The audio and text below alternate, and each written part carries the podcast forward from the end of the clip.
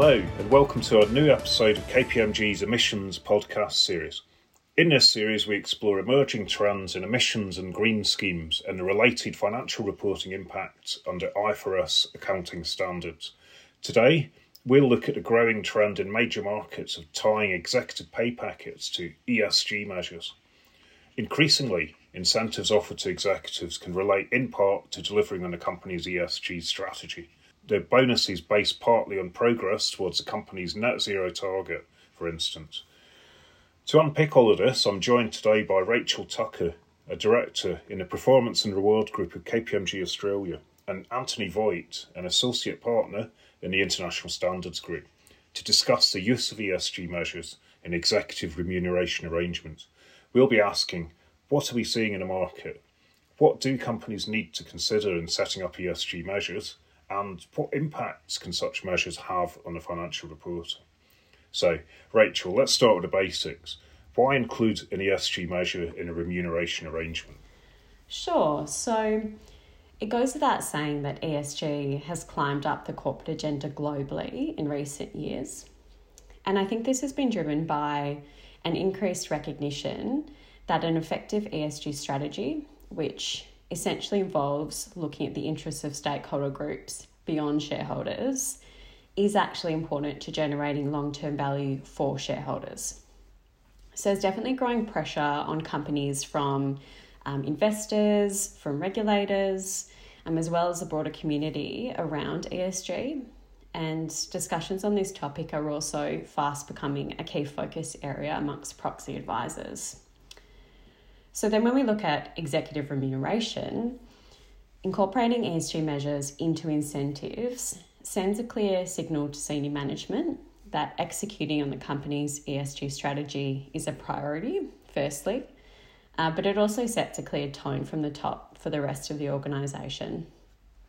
So, we have seen a number of companies in Australia and globally move in this direction, which I think is a really positive trend and we do expect to see more in the coming years. Uh, but Anthony, did you have anything to add? Uh, yeah, what I would say is that the increased focus in this area is also reflected in the level of interest we're receiving in the financial reporting impacts of including ESG measures in remuneration arrangements. For example, we're starting to get questions on the impact of including emissions reduction targets in arrangements. Including ESG measures gives rise to some interesting accounting issues. But before we discuss these, Rachel, what type of arrangements have you been seeing in practice in Australia? So, in Australia, we typically see executive remuneration packages delivered in three components being fixed remuneration, which is essentially base salary, a short term incentive or bonus type arrangement, uh, which will look at performance over the financial year, and then longer term incentive arrangements which are typically delivered in some form of equity and will look at performance of the company over three years or more. So, in terms of how Australian listed companies are incorporating ESG into those arrangements, if we start with environmental measures, I think the message is twofold. Uh, firstly, that they're generally included in short term incentive plans uh, so, only a handful of companies have these measures under their long term plans at the moment. And they're still commonly found in your traditionally carbon intensive industries um, like materials, uh, energy, and utilities. Common environmental measures would include uh, emissions reductions targets, reductions in environmental incidents, um, as well as broader waste and water management, but they do vary between companies. If we then look at social measures, um, these would include objectives like diversity, like culture, uh, safety, and reputation. Like environmental measures, these are also more common under short term incentive plans uh, rather than long term plans. Um, but unsurprisingly, they're much more common across all industries. And finally, we are also seeing some companies introduce broader ESG modifiers um, and gateways, which are essentially an alternative to standalone measures. Um, and they allow the board to reduce the awards down to zero if the company materially underperforms against key ESG objectives. Okay, So, are Australian companies in line with other jurisdictions, would you say? It's a great question. So, generally speaking, listed Australian companies are less progressed when it comes to incorporating ESG measures into incentives compared to companies in the US and the UK. And I think there are three key differences that stand out to me. The first is that there's greater use of environmental measures outside of traditionally carbon intensive industries in the UK and the US. So, for example, they're more prevalent in financial services than what we see in Australia. Secondly, diversity measures in Australia tend to focus on gender. But overseas, we see greater focus on other underrepresented groups, including based on ethnicity, uh, age, neurodiversity, and LGBT status. We are starting to see some Australian companies move in this direction, though, which I think is really positive to see. And finally, uh, ESG measures are much more common under long term incentive arrangements in the UK and the US than what we see in Australia at the moment. Right.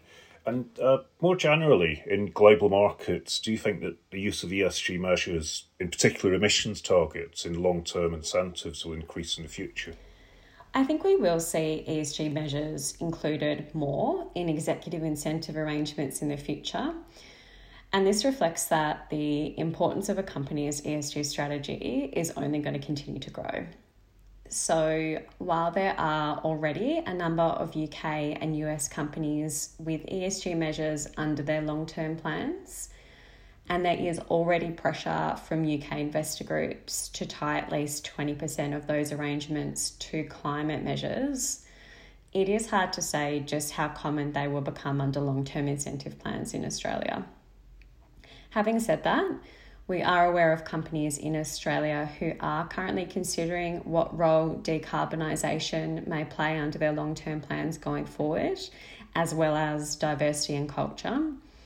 So I think it really does come down to firstly whether meeting certain ESG goals is key to delivering long term value for shareholders.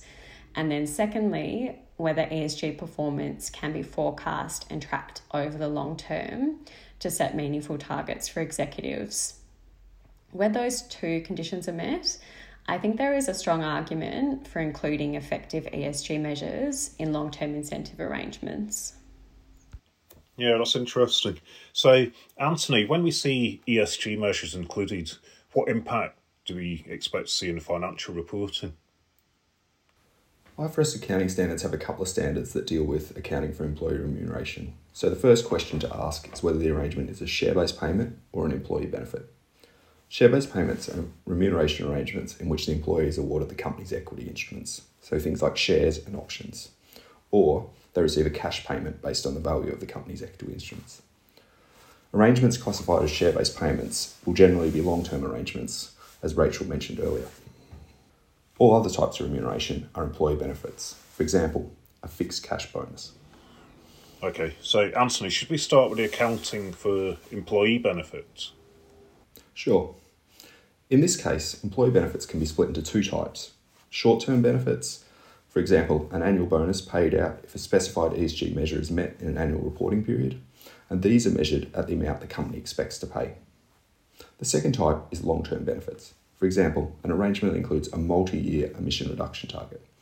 The calculations for long term benefits can be more complex, as the cost is spread over multiple periods and measurement takes into account the effective time value of money and the uncertainty with respect to whether the ESG measure will be met. And what about the share based payments? Okay, for share based payments, I'm going to focus on a couple of key areas that can impact the expense. The first is classification of the ESG measure. An ESG measure is most likely to be classified as either a non market performance condition or a non vesting condition. If the measure is classified as a non market performance condition, it's taken into account in estimating the number of awards expected to vest. And if the ESG measure is not met, the expense recognised for the arrangement is reversed. Whereas if it's classified as a non vesting condition, it's included when determining the value of the award and there is no reversal of the expense recognised if the ESG measure is not met. The second issue relates to determining the grant date. Grant date is the date on which the fair value of the share based payment arrangement is measured. Grant date is achieved when there is a shared understanding of the terms of the award and the terms have been accepted. The question for an ESG measure is Is there shared understanding of the terms?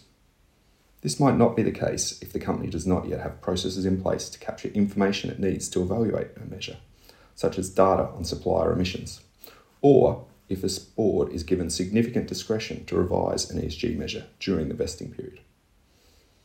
A delay of grant date can lead to volatility in the profit or loss because companies still need to recognise an expense from the date the employee starts providing the services. So they're required to make an estimate of the fair value of the award and update the estimate at each reporting date until grant date is achieved. It's this re-estimation that can lead to volatility. Yeah, so it's interesting to hear that point you make, Anthony, but there not always being enough information to reliably evaluate some ESG measures. So we know we've got mandatory sustainability reporting standards coming down the track. Can we expect to see an impact of these on the use and the structure of ESG measures? Yeah, I think it's a good point. I think they will have an impact. I think many jurisdictions are in the process of introducing sustainability reporting requirements.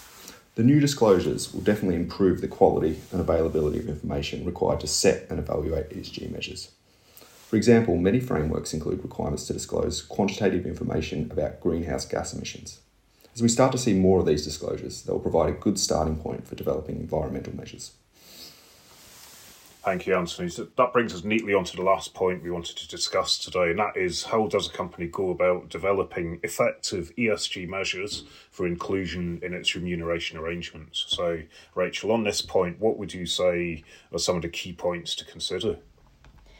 Sure. So, the external focus on greenwashing is a really important reminder to remuneration committees and boards that they should avoid simply jumping on the bandwagon and adopting ESG measures without considering some key questions.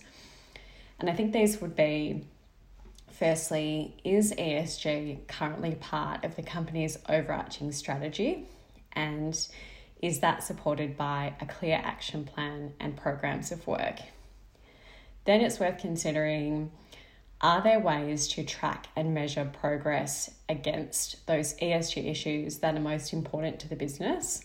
And can that be transparently disclosed? Another question would be Should ESG measures be incorporated into the short term incentive or long term incentive? So, some ESG conditions may lend themselves better to annual goals versus longer term goals. And I think the ability of the company to set targets will be relevant to this. Consideration should also be given to the weighting uh, placed on the ESG measure and ensuring it is sufficiently meaningful to influence executive behaviour. So, we generally see weightings of between 10 to 30% on these measures. And finally, how will you disclose and communicate externally the ESG measures and how they link back to the company's overarching strategy and delivery of value to shareholders? Um, because that would be important to gaining external support. Thanks, Rachel. So, any final thoughts for companies considering including ESG measures in their future remuneration arrangements? I would say that remuneration committees and boards really need to consider what ESG issues are most important to their business, as measures linked to these most critical issues are the ones that should be prioritised within executive remuneration. And I would say, similar to sustainability reporting requirements, ESG measures will require information not collected as part of the financial reporting process. So consider how you will collect that and collate that information needed and also think about how incoming sustainability reporting requirements might be used when setting ESG measures. That's great. There's a lot to consider here. So you'll find a whole lot of other detailed information on ESG reporting matters and much more in this space on our website. Just type KPMG IFRS into your browser. So all that leaves for me to say is thanks for listening and stay tuned.